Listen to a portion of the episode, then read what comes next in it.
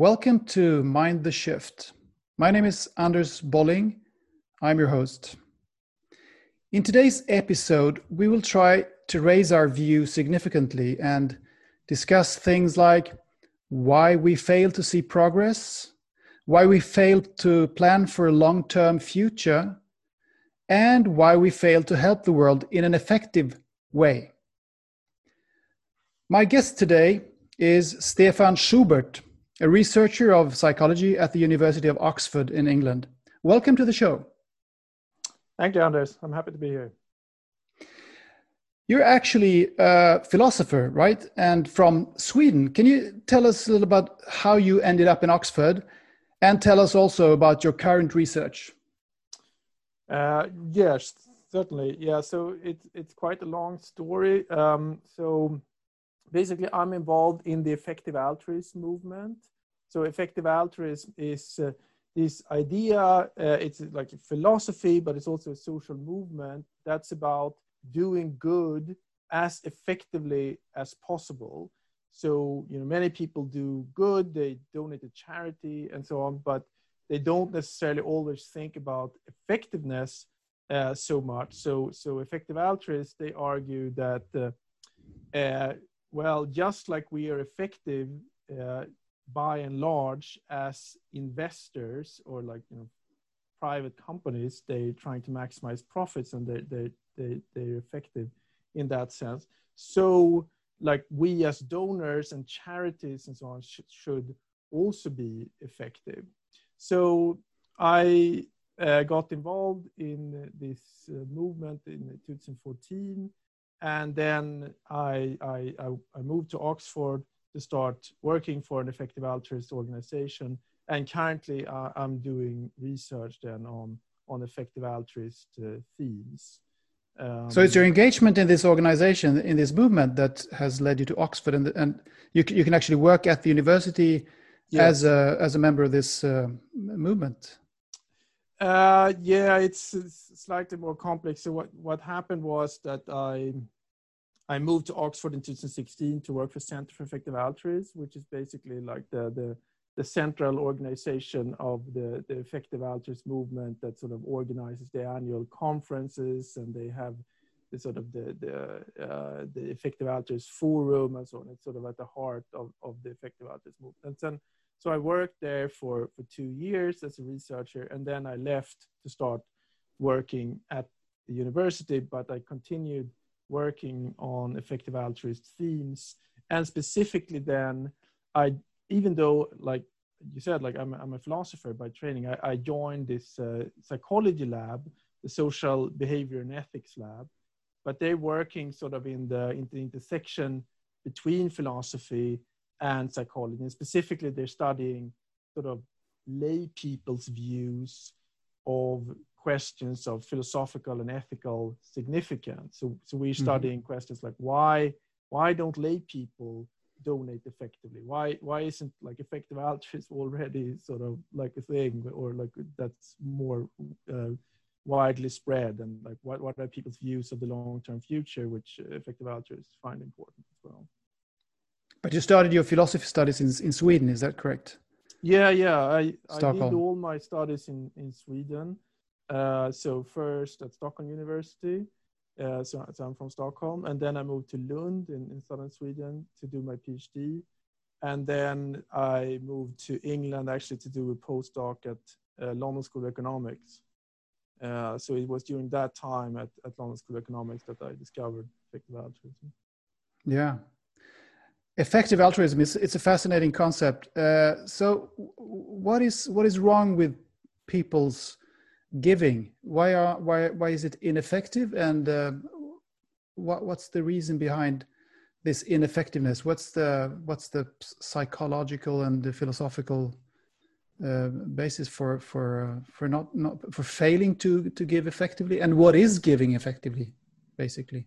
Right. Yeah. So uh it's a bit of a puzzle why people give ineffectively because like they're, they're sacrificing a lot for the sake of others right so like american giving it's like i, I saw some figure that it's like 2% of gdp so it's like it's substantial amount but then they don't people don't make sure that this money end up with the most effective charities.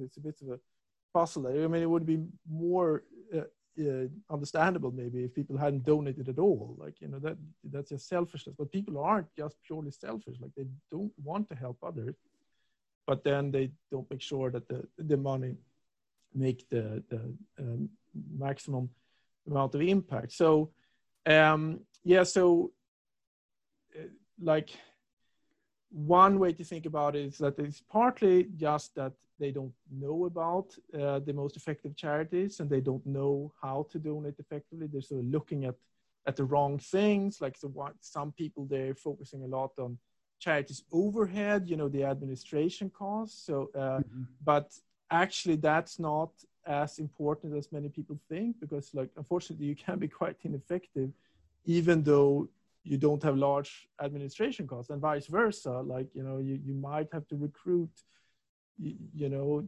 talented people whom you have to pay larger salaries. So like you, you, you might have to train people and that's like you know it incurs overhead costs. So like higher overhead costs can actually increase effectiveness or something. So so they so that's the one aspect they, they don't know about how to do it effectively. But then there are also studies that show that like even if you tell people like you know for instance uh, uh, arthritis uh, uh, charities uh, like you know these joint diseases, they are more effective than cancer charities. Well, just hypothetically in the in the study, but if mm-hmm. you tell them that, then they still want to donate to the to the cancer charity because they they have sort of this preference. They, they feel more sorry for people having cancer than yeah, maybe uh, having arthritis. Maybe they they you know have family members who died from cancer or maybe like it's because cancer is more widely talked about. It's, it's, but it's not just this cancer versus arthritis case. It's like more general uh, trend that like people often have these charities that they prefer even when they're told that they are less effective. So that's the other aspect. So first there's like the, the lack of knowledge but then there is there are these sort of subjective preferences, as some people uh, have, have called them. But people have preferences for certain charities, and so they then they uh, want to donate to them, even if they're told that they're less effective.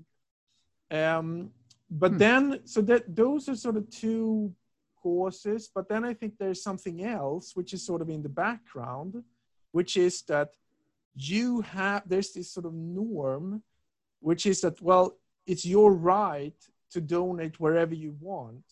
Like if you're told that this charity is more effective and you would be do more good if you donated to that than this other charity that you prefer, then you're not obliged to choose that more effective charity.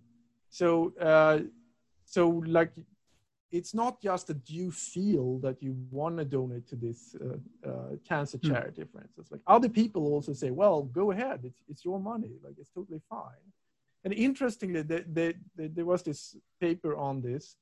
Um, they found that there was a difference in people's perceptions of donors and people in sort of positional responsibility. So, for instance, a, a president of a, of a medical research center, like they were supposed, these people in positions of trust, yeah, they are supposed to go with what's most effective. So they can't just go with whatever they feel like, you know. Mm. But donors can. So there, there's a difference there uh, in that, like, you know, the donors aren't really responsible for the outcomes. Uh, and therefore they, they can just go with whatever they feel like and they're even encouraged to so how, how is it possible to to change the way we uh, the, the charities work, for instance, in order for people to be able to to give more effectively? Is it is it that the, the charities should change, or is it that that the, the mindsets of ordinary people should change, which I suppose would be a lot more difficult, of course. Yeah, um, I mean, first of all, I would say it's a tall order. It's difficult because like effect, effective altruism has been around, uh, and depending on how you count, like 10 to 15 years or so. And like there are a fair number of effective altruists and there are a fair, a larger number of people who sort of are not maybe committed effective altruists, but sort of donate to effective altruists charities, you know, just they, they, they, they look at the website and they find what the most effective charities are. But, but still those, the numbers are relatively small. And mm. uh, unfortunately, I, I don't expect that to, to change fundamentally anytime soon. So, uh, but, but I do uh, expect and hope, you know, for this mindset to, to slowly spread, but mm. it won't be. But in the community of charities and organizations, something might happen. Some some change might happen, perhaps, if they were more became more um, aware of the, the the the importance of effective giving or maybe they are so entrenched in their their old ways of doing things their old habits that they are reluctant to to think in new ways yeah, so one issue I think is, uh, and like you asked also before, like what what is effectiveness, and uh, that is a quite tricky question. So, uh, basically, if a charity is ineffective, that can be either because like it has a given goal and it sort of just pursues that goal in sort of ineffective ways because they have like incompetent staff or, or so but then the the other way in which they can be ineffective is because they've chosen a problem or a cause as some people call it where it's just very difficult to make progress mm-hmm. so um, like you know there are some some problems like for instance in um, with regards to diseases, uh, like I'm yeah. uh, very much not an expert on that, but there there are studies that show that there's some some diseases you can just make much uh, more progress on with you know uh, less dollars ultimately like like malaria for instance because there are these like you know quite easy interventions like handing out bed nets whereas other um, what other diseases it's just much harder to to make progress on so so i think lots of the differences in effectiveness they actually come from like what problem people have chosen not uh, like uh, from how mm. effective or how ineffective they are at sort of working on that problem um, and i think like often when people think about the ineffectiveness then they think about someone who is like you know incompetent at working at a specific cause. They're not they're not thinking of like them having chosen the wrong cause as it were. And i also think that people they don't want to change course. Like basically they have sort of chosen their course and they they they committed to it uh, and you know they feel strongly about it. And so and so that's something that effective altruists um,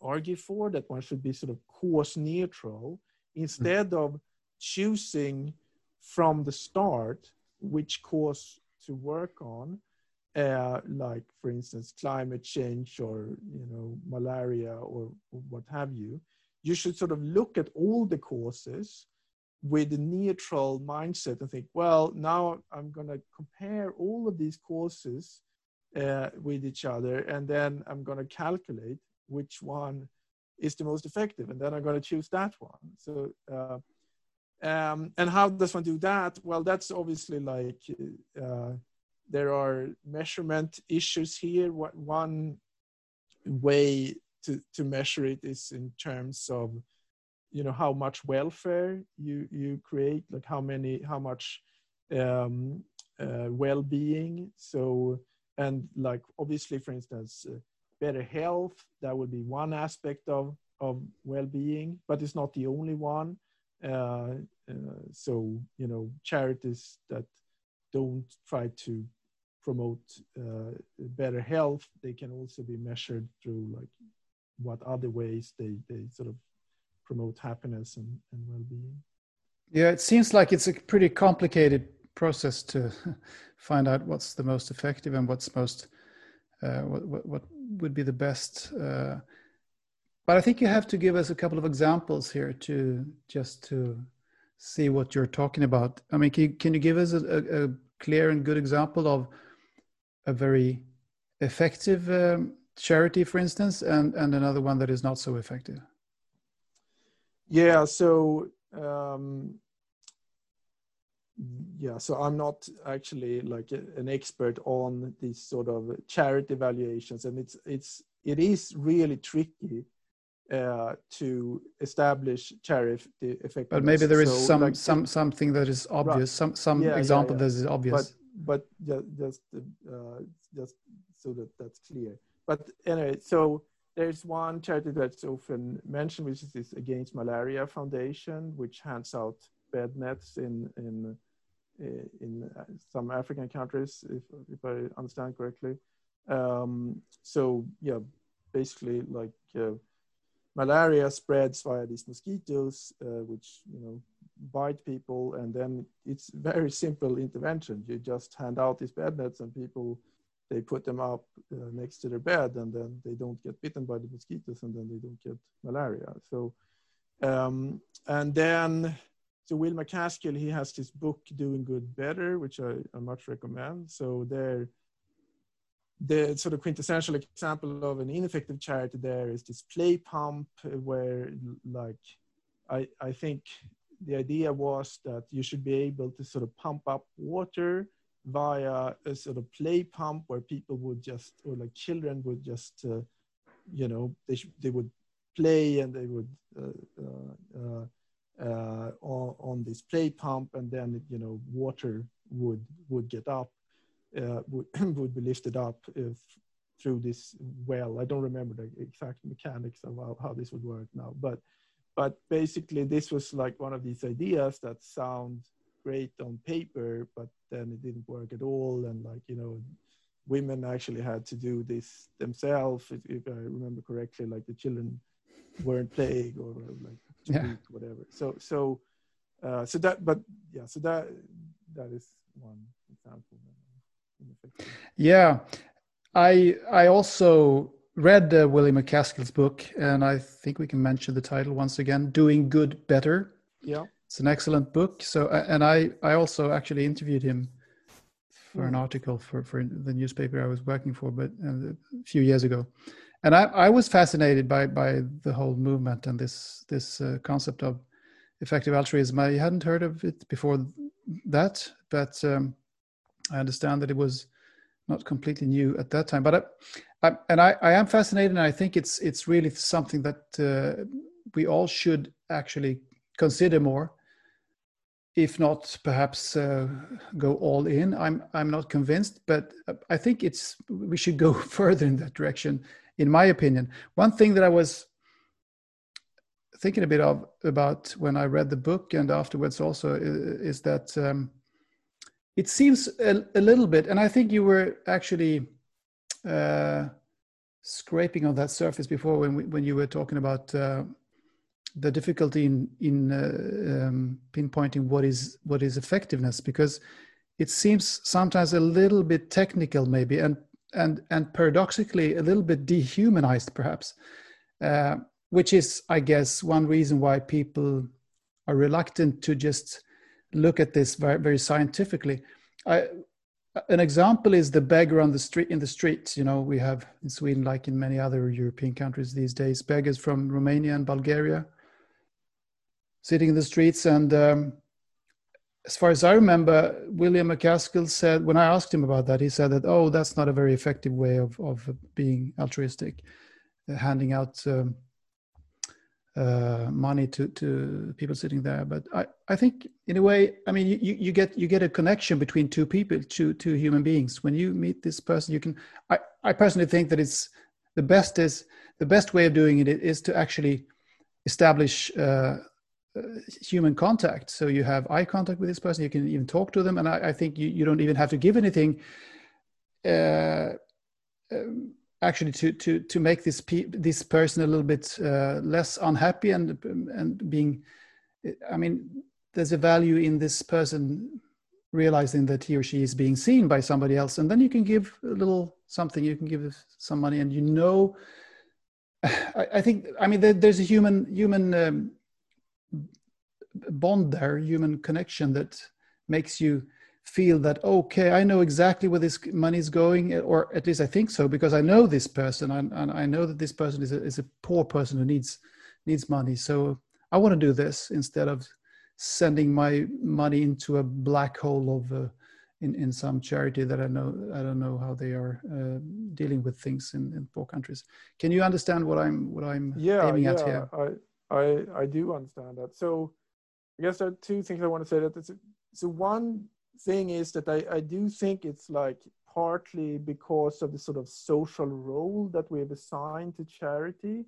So I think we have like a slightly different uh, take on like how the government should act for instance so we like with you know government officials we don't think that they should just hand out money to whoever they happen to see in the street but they should take a more systematic approach and like we we we don't necessarily find that sort of too dehumanizing uh, like that you know the, i mean maybe there is some criticism of that that sort of the government takes this sort of more bureaucratic. Well, in the in, in the migration policies, you will find a lot of that kind of discussion.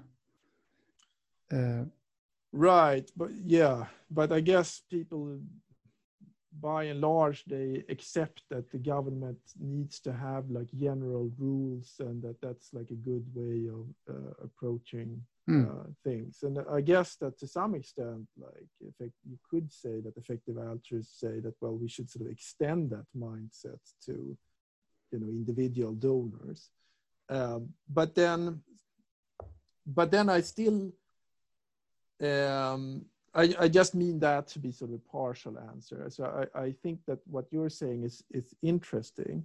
So like many effective altruists are utilitarians, but uh, uh, not everyone. And like uh, effective altruism isn't like identical with utilitarianism, but I still think that it's like you know, several of the, uh, Peter Singer is, is utilitarian and, and mm, many yeah. effective mm. altruists are utilitarians. So, and you know, um, utilitarianism it's uh, this philosophy that, at least on one reading, it's sort of uh, very hard to live according to um, for for humans. Like so, because like you're supposed then, again, just on one reading, to sort of give away almost all your money until you're as poor as the poorest people uh, on the earth like and not mm. prioritize your loved ones and sort of and then a bunch of other things also also sort of potentially to be willing to engage in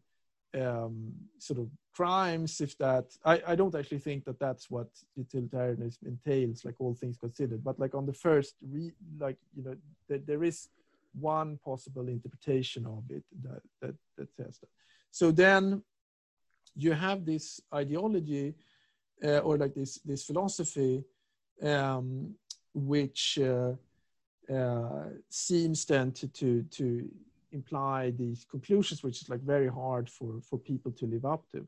But then so somehow we um, like ironically it's sort of like from from the utilitarian perspective well, well if it's impossible for humans to live according to utilitarianism then that's sort of bad news for for utilitarianism. And it's sort of like the, the utilitarian because they want to maximize um, effectiveness it would actually be more um, effective from the utilitarian perspective to sort of lower the demands right? Because like if, if the utilitarian goes around and says like well everyone should donate 95% of their income and then nobody does that then like very there's very little good that's being done uh, you know uh, according yeah. to the utilitarians own metrics. So it's like then better to to um, reduce the demands like so uh, giving what we can has 10%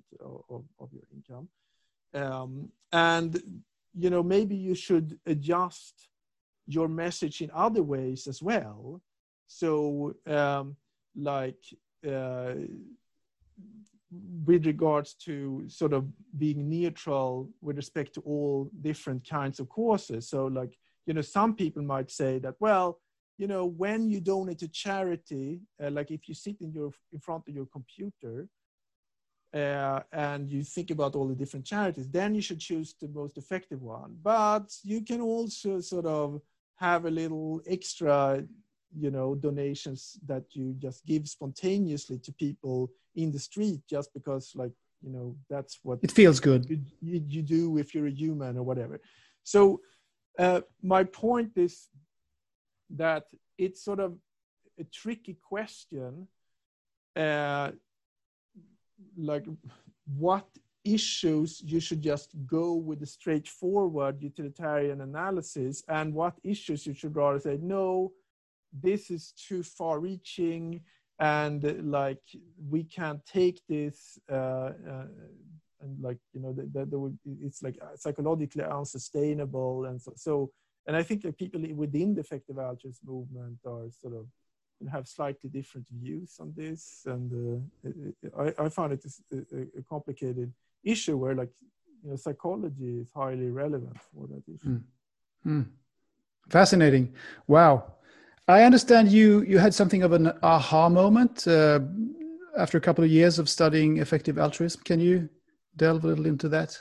Yeah, um, yeah. So what happened was that I discovered effective altruism in uh, in 2014, like I said, and then I actually started running these projects on my own, uh, and like actually that might have been when we got in contact the first time because I, I started this uh, blog, for instance, that where I analyzed op- opinion pieces actually in the in the newspaper that I think you worked at at the time.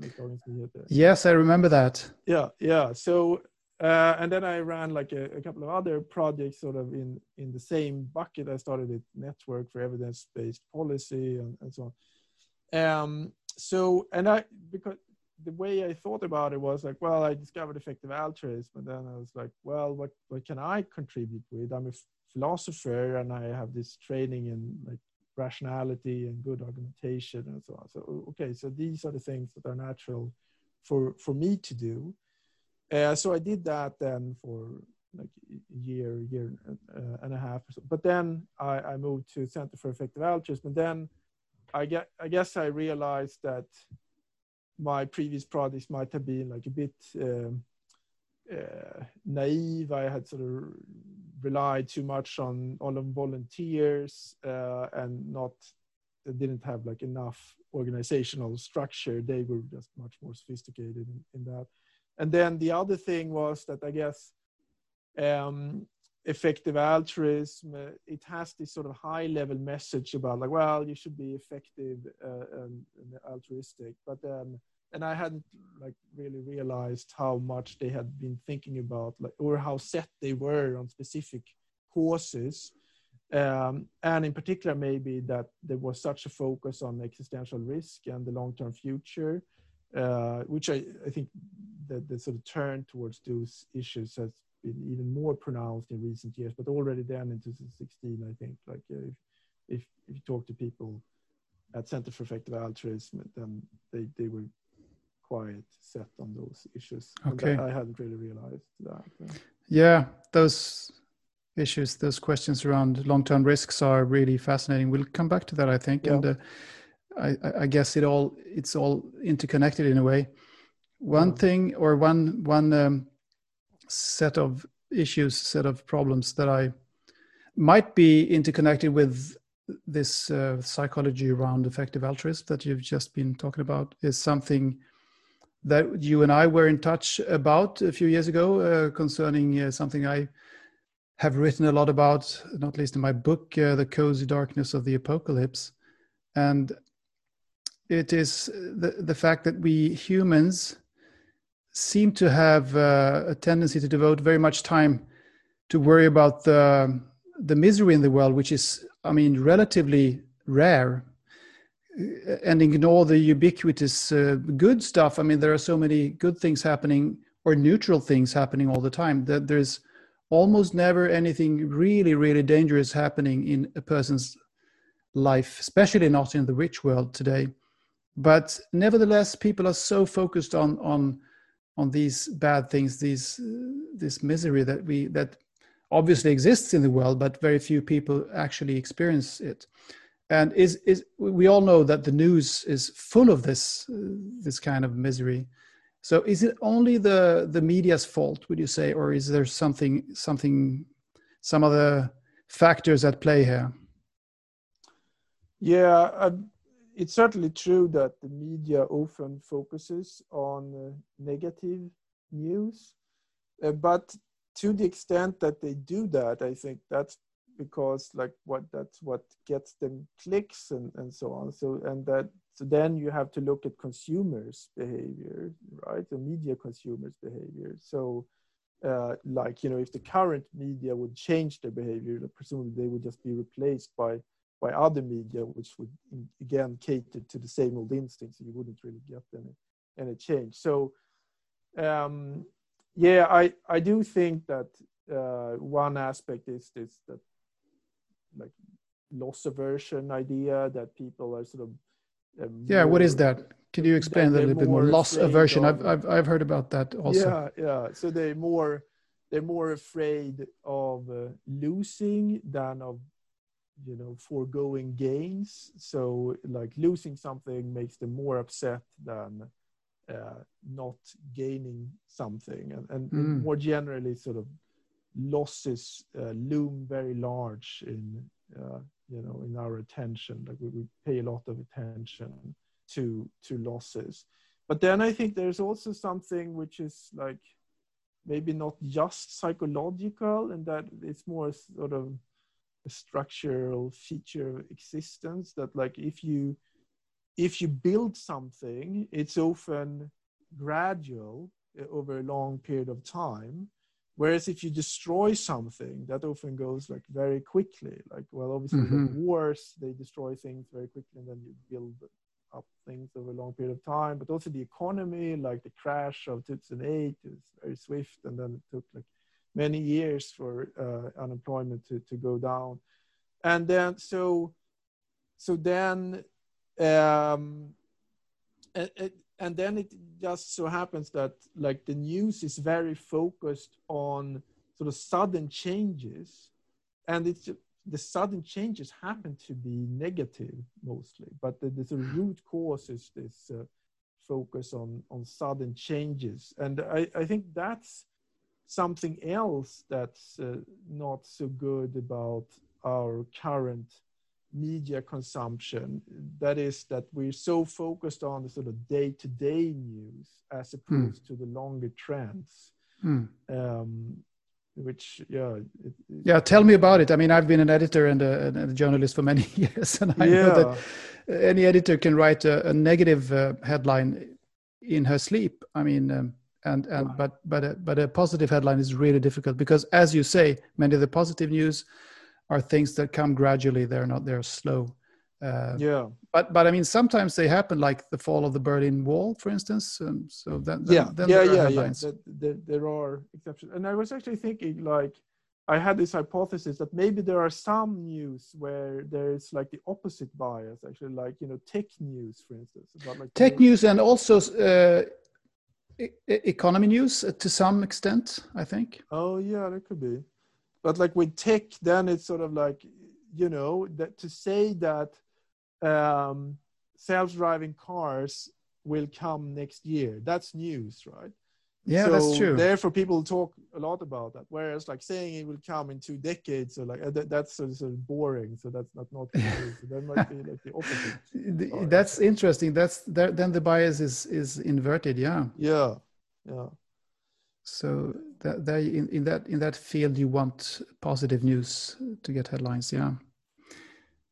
Um, so but it seems to me that this is not very useful for us because it means that people um, as far as i can understand they they and i've also written this so i, I think i think i think it uh, people believe that the world is actually worse off than it is. And um, sometimes I think they almost want to have that belief because, for instance, there, there's a Swedish uh, writer uh, called Lasse, Lasse Berg. His name is Lasse Berg, and he has written many books about the development in Asia, for instance. And uh, mm-hmm. when he mm-hmm. was talking about that, uh, uh, a couple of decades ago, talking to people about it, um, he held lectures about his book, and his book contained many positive conclusions about what had happened in Asia, and not least in India, between the 1970s and the, the late 1990s. People had, had gotten it very much more, very much better. Materially, they had uh, lived a very much better life, uh, and um, it has many many things had improved, and and uh, technology and information. Um, was better. Everything was better in the villages out out in the land, uh, countryside of India. And when he told people about that, when he spoke about that, he said he told me that the audience was kind of looked a bit sad. And I mean, they listened and they nodded and they were mm. smiling a little bit, but they didn't look really happy. And then often someone raised their hands, their hand uh, at the end of the lecture and uh, asked him, well, there are so many positive, positive things you have to say about this. Aren't there any crises going on in the world? And then he said, "Oh well, yes, of course. I'm, I think climate change is a real threat." And then it was like a big relief in the audience. Right. Everyone was just, "Oh, finally, he said it." Yeah. Thank you. They want to hear that there's a crisis going on. They want to hear, and I've experienced that too. When I, I mean, when I wrote my book about this, uh, people were like, well, yeah, it's probably correct what you say, and and it's nice and all that, but you can't really think in that way. So I mean, it doesn't make people happy to tell them that the world is good. It, do you follow me? Do you understand? yeah, I, am not even. I'm not I'm sure that it makes them happy to think that the world is bad either. It's no, nothing makes them happy. no, it doesn't make them happy. But it's some kind of other kind of feeling. I mean, I I don't really know why they're thinking about it in this way, but if I am to speculate, so at least one motivation I think can be that well, by saying that things um, have or have become much better, you're saying you're well. I mean, you're not saying, but people might interpret you as saying that they are pretty good now, and also that sort of they're acceptable now that mm. you know we, we shouldn't do more okay. Uh, we so there's like a conflation of um, of uh, these different statements and that they might think that well by saying that uh, you know things have become so much better you're sort of like you're not, not entitled to, to to ask for anything more yeah like you're not really kind morally of. serious in a way you're sort of like downplaying the people suffering or, or so oh yeah yeah, yeah. I, I, I think that's wrong but uh, uh, but I, people can get that impression yes i understand mm. i think that this uh, max roser uh, mm-hmm. this um, founder of our world in data he wrote this article which uh, was called something like the world has become much better but it's still much worse than it should be or so. it wasn't exactly that but like there was something along those lines and i think i thought it was a smart idea to have that kind of headline to sort of defeat this implication that like by saying that things have become better i'm thereby also saying that like everything is fine now i'm, I'm not saying that mm. Um, mm. So um, I think, I mean, in general, I think that uh, um, in communication, people sort of jump to conclusions about what you believe, like often like beliefs which are, you know, quite far removed from what you're literally saying all the time. So, and I, I think it's often important when you try to communicate with people, sort of think through what are all these implications now? What what can people infer about me which is not sort of written on the lines? And then mm. um, do you think this is something new a new phenomenon or have humans always thought in this way? That they have focused on the on the bad things and and ignored the good things? Uh, yeah i find that difficult. I mean, so for one thing, I guess that like prior to the Industrial Revolution, I guess that uh, there wasn't the same kind of feeling that we're sort of going in anywhere. Mm. Yeah, like I think we're sort was so slow that they didn't really even even even um, have the idea of, of any kind of evolution at all. Yeah. During one lifetime, nothing really happened. yeah, yeah, yeah. Uh, um, I mean, I guess also like in fairness, one should say I agree that there is this um, narrative of like things are getting worse and and so on, and uh, I think that was also like you know there were early critics of the industrial revolution that sort of romanticized the old life and, and so on. So so in that respect, like the, these kinds of feelings have been there from before. But but I also think there's been like tremendous amount of optimism uh, about progress and there is still like so mm. so I, I, would rather say there are these sort of two camps which are sort of fighting against each other and they've done so for for at least since the industrial revolution you have a point there yeah uh, you were mentioning um, the the industrial revolution and and uh, where we have come to now because one, one of my one of the uh, the starting points of this podcast is that, that that the world is integrating in a way that has never happened before in history. And i find it a bit odd that so few thinkers actually uh, delve into that or take that into account when they are analyzing what's happening in the world.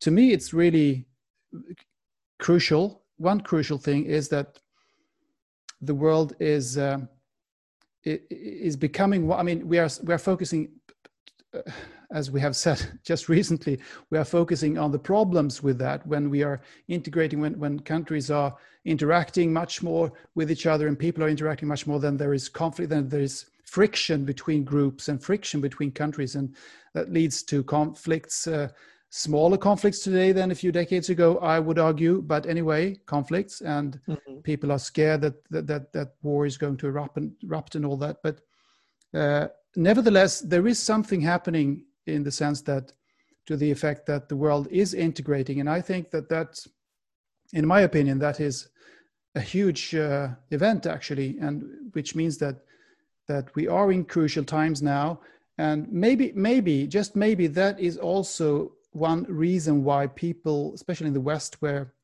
we kind of feel like we have come to to to to the end of the road so to speak because there are no big ideologies around there are no i mean before when the world wasn't integrated you could always expand geographically or culturally or economically but i mean we have only this planet and this planet is so to speak full full of people and full of the economy full of one culture almost uh, which means that people get the feeling that uh, where to go now we have nowhere to go nothing's I mean, that that's why they can't really see a future because they can't they can't visualize what will happen with a world that is completely full of of everything.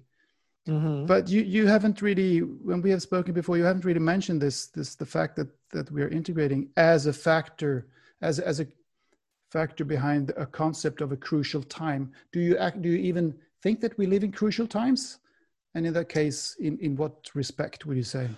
Yeah, so um, crucial times, it's um, it's a question that can be sort of answered in, in several different ways. I, I, guess, yeah, I like if you zoom out a lot, then obviously, like uh, uh, you know, any time since the industrial revolution is crucial, and like certainly, yeah, the sort of 20th and 21st century, like from historical perspective, like there's a tremendous amount of stuff happening compared to sort of, know, the ninth century, the 10th century. So, so, but then I'm not sure that like uh, the sort of the second and now the third decade of, of this century are like especially crucial relative to say the second half of, of the 20th century uh, like sort of economic growth was exceptionally high uh, in the sort of first decades after after World War II, and then there were all these political developments. There was sort of like the fall of the of the Berlin Wall, uh, which was like a tremendously large event, uh, and I don't think we've seen like events on, on that scale more recently. I mean, the, the, the one thing which is a very very important uh, development of historical proportions that is of course the rise of China uh, and that will change the geopolitical uh, hmm. situation uh, in the world. I, I, I, think, yeah, that's the one uh, event which I, I find really, really important. Well, that's a country and a, and a political system and the nation. But what about technical development, artificial artificial intelligence, GM uh, crops, all that those things that are happening? Yeah, um, like yes, um, there are these studies which suggest that sort of economic growth uh, for the um, last few decades has actually been relatively low by sort of modern standards, and uh, if that's right, then that sort of is probably partially because there have been more sort of technological advances because technological yes. advances is a big part of why we see economic growth. But I mean, of course, that can change in the future. Uh, so that, that, that's absolutely possible. But uh, I guess the best evidence of like how it's going to go in the near future that's like how it's gone in the recent past and like the mm. recent past it suggests that uh, like the technology like the weather forecast yeah and like and like i said I, I i do seriously mean that there can be sort of a, a sort of positive bias with respect to technological development because there you mm. always hear about uh, like breakthroughs and and so on. There's like well if something didn't really work as well as they thought then you're not you're not going to hear as much about it. Uh, like i mean with self-driving cars for instance i mean i'm not very much not an expert in that but but it seems like a few years ago there was like tons of reports of like how we're going to see that soon. And now it's not like you're seeing tons of more negative reports. You're just not seeing much news about it at all. And I, I think that's a common pattern. But hasn't it been like that with every new technical development? Like when the the mobile phone arrived in the 90s on a broad scale to the general right. public, it had been in the pipeline for 30 years or something.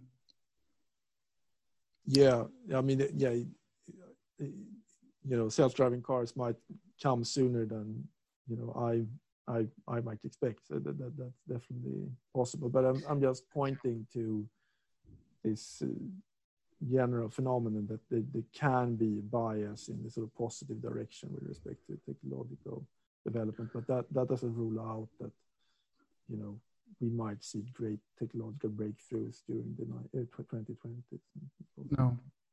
Talking of the future, uh, you mentioned before, and I promised to come back to that long-term risks, yeah, uh, long-term planning in general, and our inability to to actually uh, see the very long term and assess risks in a in an um, in a rational and sensible way. Uh, you, are studying this quite a lot as well, aren't you? And uh, what yeah, are your views on that? Yeah, so like I, I think there's a quite interesting sort of collision here of sort of different debates and different uh, ideas. So, like you have studied these people who are sort of focused a lot on risks and problems, basically because they're sort of quite pessimistic in general. Like they're always focusing on the negatives. So it's sort of like this, like sort of a bit negative, pessimistic mindset, right? But then um, I would say that like well within effective altruism there is like then a, a subset of effective altruism but it's a large a large subset which is focused on the long-term future because they think that uh, well the, the, most effective way of, of doing good is to, to help making sure that, that the long-term future becomes as good as possible. And the, the, the, reason for that is that like the, the, the future can be so long and, and so good that like if we manage to influence that that then can sort of dwarf any interventions that we can do that sort of help people who are alive today. Um, so, so what are the time scales we're talking about here? Yeah, like millions of years. Oh, yeah. wow! I mean, in, in, principle, like you know, there's you know, humanity could could live on. You know, uh, um, but anyway, so so there, there is this like sort of abstract argument for why the long-term future is very important. But then you come to the next problem, which is like, well, how how can you influence the long-term future? And th- that's very difficult. Like if you, like so one way of making that clear is to think, well, what if you lived in the Roman era, like 2000 years ago, and you were trying to influence things like 2020? Like how, how would you do it? It would be very difficult. Like, well, you can that's, that's a good question. Yeah. Reform laws or something, but like, you know, you could bet that those laws would just be gone by, by 2020. Or, so, so, so there's a general problem that like whatever you do, it might just be reversed later on. And uh, so it's very unclear what one can actually do to uh, uh, sort of change the long run course of, of, of the world. But one thing one can uh, know that is that like if humanity goes extinct, then it will stay extinct. So uh, like so because like that there's a, there's there's a difference there between like extinction prevention and many other things that you can do. That there is like a greater degree of certainty that like your your actions will have a long run effect. At, at least that's uh, what you what you might think like at, at, a first pass. So for that reason, uh, effective altruists uh, and long termists, they've said that well, uh, extinction prevention and uh, that may be something very effective.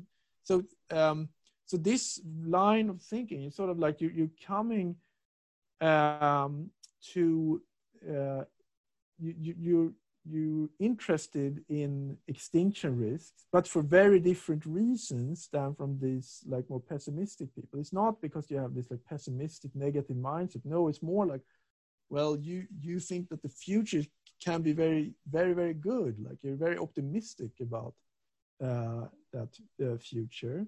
So like uh, Nick Bostrom, for instance, who is like very much a, a leading advocate of, of this approach, he has this um, article, which I think is called "Letter from Utopia," where it sort of writes about like how hmm. how great things could become in in the future.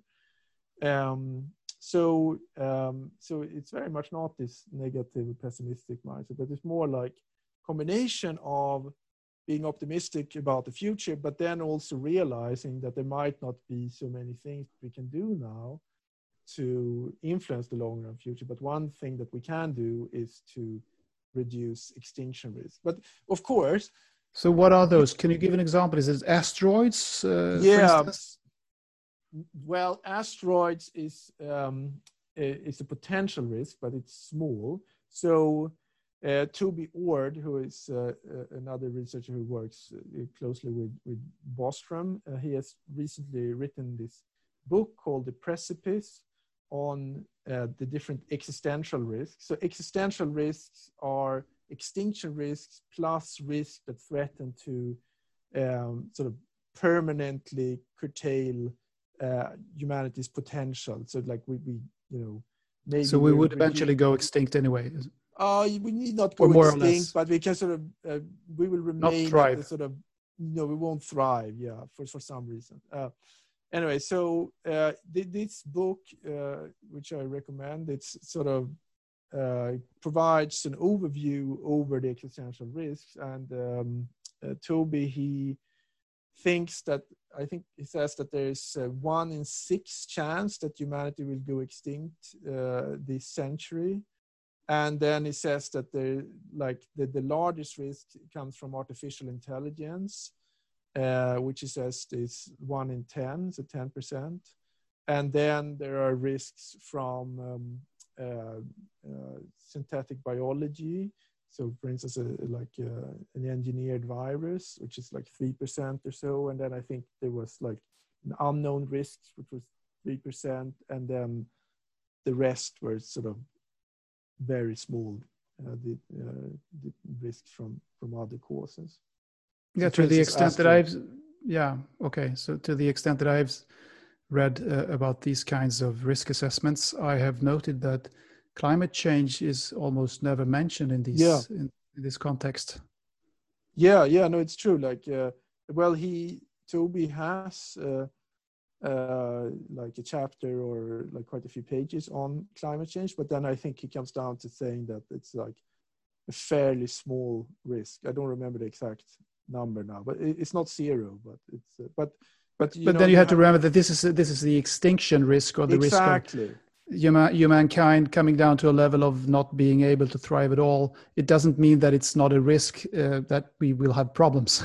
yeah, exactly. And then you can also, of course, discuss like, well, maybe if um, there is a catastrophe uh, sort of uh, caused by climate change, then that might sort of cause uh, you know some kind of political instability and that might lead to wars which can lead to something else. And so those sort of indirect uh, effects are of course important to think about but they're, they're very hard to predict.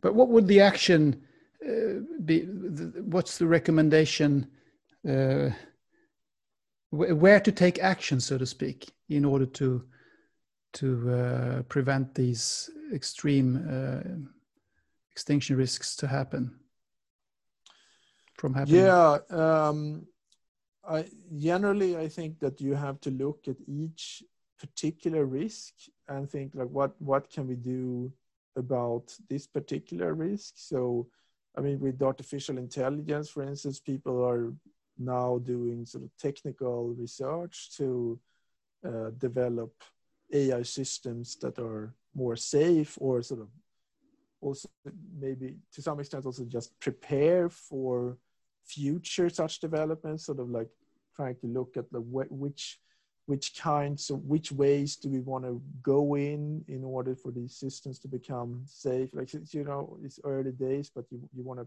prepare.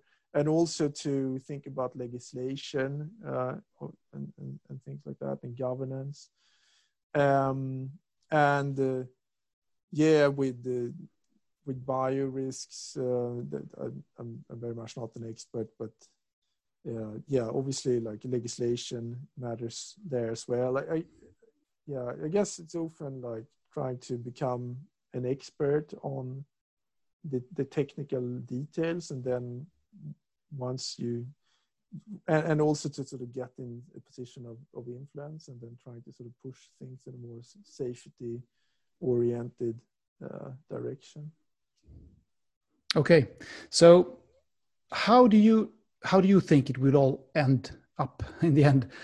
Uh, it will all go in the end, but uh, I mean, I, you don't have to answer for how it's going to go in one million years, but maybe the coming centuries or so. Would mm. you say hmm. that you're an optimist or a pessimist? Yeah, so uh, if I just had to give it a yes or no like answer to that i would i would say i'm more on the optimistic side like i, I do buy this view that like well many people have, have argued for like well steven pinker in, in enlightenment 2, uh, 2.0 it was called right? uh, that like well lots of things have become better and like we have reason to believe that they will continue to get better but then I also find sometimes that this debate between the sort of optimists and pessimists, it's um, somewhat unfortunate because it becomes like almost like, well, you're on this team and like you're on that team. It becomes like a bit almost tribal, a bit like, you know, liberals versus conservatives. Well, not on that level maybe, but, but mm. so, uh, so I would rather sort of think that, well, one should sort of try to analyze each issue uh, you know on its own merits.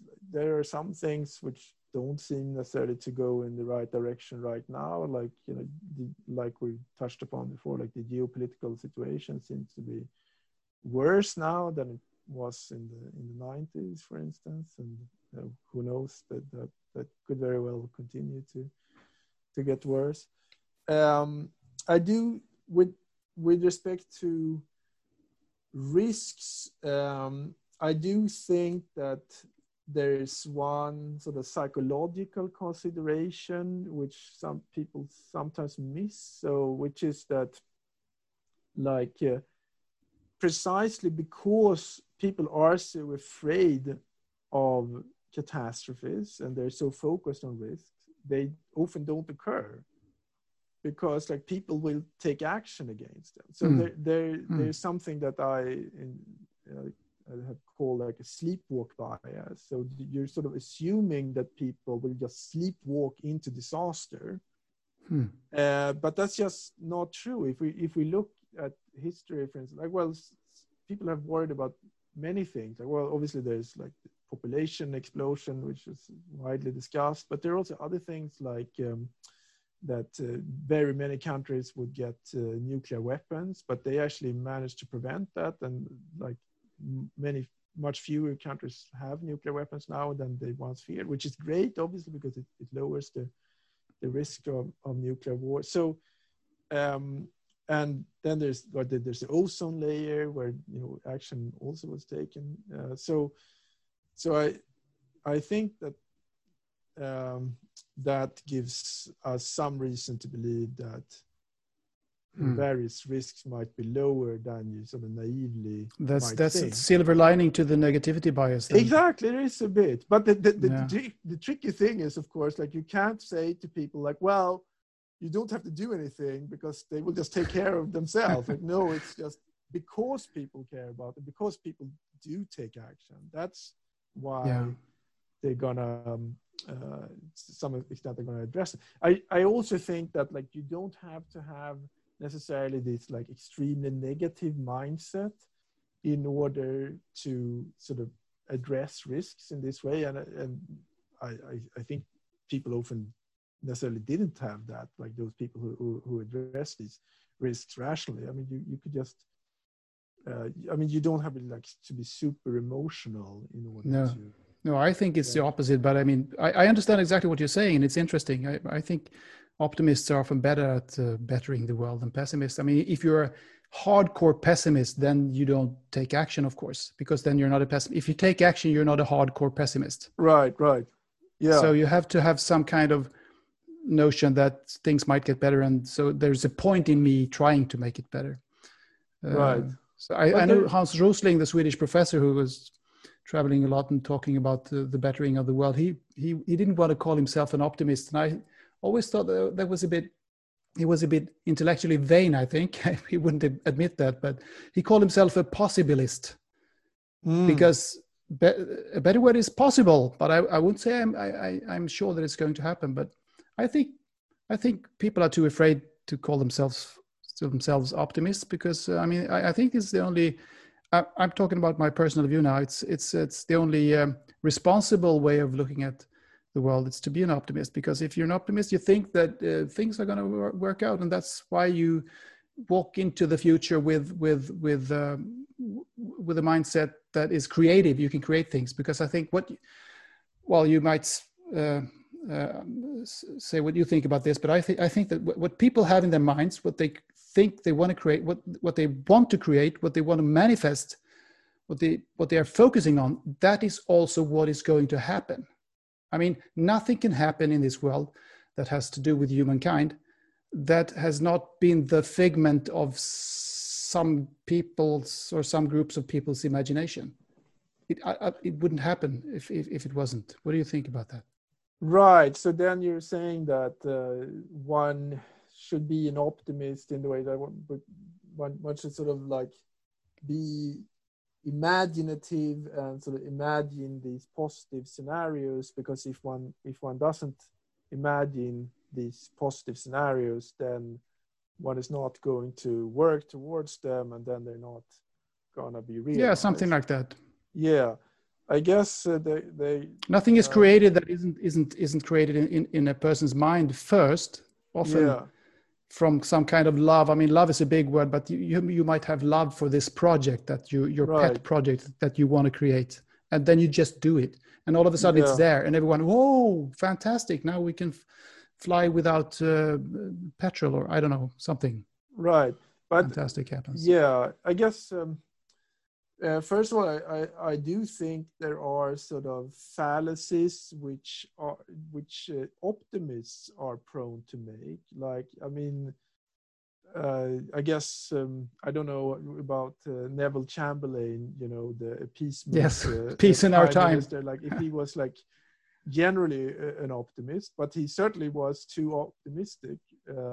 Regarding Hitler's intentions. Like, like so, it, it, should have been more pessimistic. And like, and I mean, there are many examples like that that where like people have been negligent of, of risks. Uh, um, so I'm not saying that like that's something that's uh, necessarily a feature of, of optimism, but uh, it is uh, something to be on the lookout for.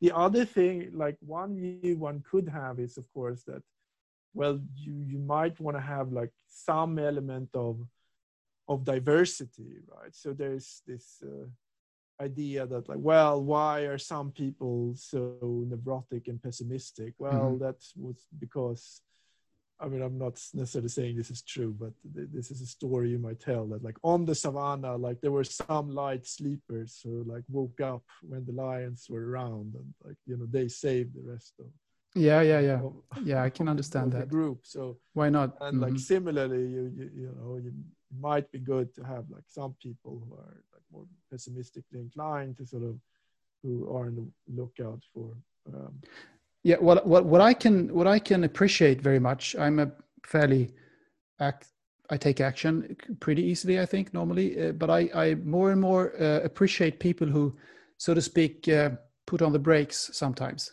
because right. Uh, it's a it's a good thing to some kind sometimes look up and look around and see what is what has been going on and uh, if you might as you say have missed some kind of hurdles or some kind of problems that you didn't see on beforehand. So the the the break the what do you call them? The people the people who put on the brakes they are very much needed sometimes. So that's i don't know if you want to call them pessimists but they're perhaps realists.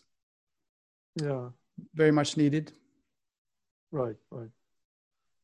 Mm. Okay, so you're you anyway. You think that it's going to end fairly well, uh, all things considered. yeah, like um, basically, uh, it, it's it's very difficult to say. I I I don't uh, necessarily think that the risk of uh, extinction is uh, overwhelmingly high here over the um, uh, in the near future. Um, but I, I, probably would think it's like somewhat less likely than what uh, Toby Ord would, would say in, in his book. Uh, so he said it was like one sixth in, in, this century, if I remember correctly. But like one thing that I worry about, which is um, also related actually to this uh, loss aversion idea, is that we will sort of not advance that much either. Like certainly we will we will make sort of technological progress, but we might not sort of do that much to sort of permanently uh, improve the security situation, so permanently reduce the, the risk of, of war. So like uh, you know now we've had the nuclear weapons uh, for 75 years. yeah, 75 years yeah and uh, like that's very bad because like every year there is a, a certain risk uh, and you, you, could argue that well sooner or later it, it, might erupt into war because of an accident or mm-hmm. or, or something so uh, but i um and it, like yeah also in other ways like we, we aren't seeing uh, so much more international cooperation that that we haven't seen that much more of that, uh, uh, like in the post-war period. It's well, there maybe there is something going on beyond beneath the surface because we are looking very much uh, on what is happening between world leaders all the time. Yeah. But maybe there are some other other movements going on uh, beneath the surface between organizations like like effective altruism and, and other big organizations and, and even through social media between between citizens of the world, which has not been been possible uh, be- before. So that's I, am just uh, throwing this in here because yeah, no, that's a good point. I mean, it, like relatedly, uh, there are sort of value shifts which are happening uh, not fast but uh, but so steadily like so that uh, people's like um, moral values are sort of shifting in a more liberal direction, uh, and this Yeah. is a global phenomenon. hmm And this has and will continue to have like political consequences. Uh, so, yeah, one one could hope for that, but but still, it seems to me that like nationalist feelings are very, very strong in in many countries, and uh, well, you know, in, in some respects, the development is even going backwards from, that perspective. You know, the, with Brexit, for instance, and um, so I, I I think there's um, Well, we haven't seen that yet uh, no, in practice. uh, well, well, let's see. Yeah, but so like all in all, I think uh, there's some chance uh, that uh, you know the the rest of the century we will sort of muddle through. We will we will not go extinct, or there won't be any sort of extreme catastrophe, and there will be continued economic and progress, and there will be uh, technological advances, but there won't be sort of a a drastic change of the sort of political system, which would sort of permanently reduce the risk of war to like very low uh, figures or so, but will continue okay. With this uh, sort of The muddle through conflict. theory. Yeah, yeah, That's what it what is it on the table. Why not? I mean, uh, that's uh, probably better than many people would think. Um, what I Yeah. personally think, well, doesn't really matter, but it's interesting. Muddle through is not the worst, actually. That's what you often say about the European Union. It muddles through right. all the time. I mean, it's been it's been its uh, d- demise has been predicted uh, umpteen times, but it, but it never happens. Yeah, and I also should caveat with that with saying that well maybe muddle through sounds like a bit too negative because I do think that we're going to see continued uh, GDP growth and you know all of these metrics which uh, you know people have talked about so much like you know infant mortality and life expectancy and all of that's going to continue Mhm. to improve and, and and that's going to be that's going to be great so, Yeah. so yeah, yeah it should be so. A, a, a nice and a nice and fine and pretty muddle through uh, during the next century with Yeah. some some advancements in uh, on different metrics. Excellent. Uh, nice way to end end this interview. Uh, thank you very much stefan schubert. And good luck you with your very you're welcome with your very important um, research on uh, on effective altruism and uh, long-term risk assessments. Thank you very much. I enjoyed it.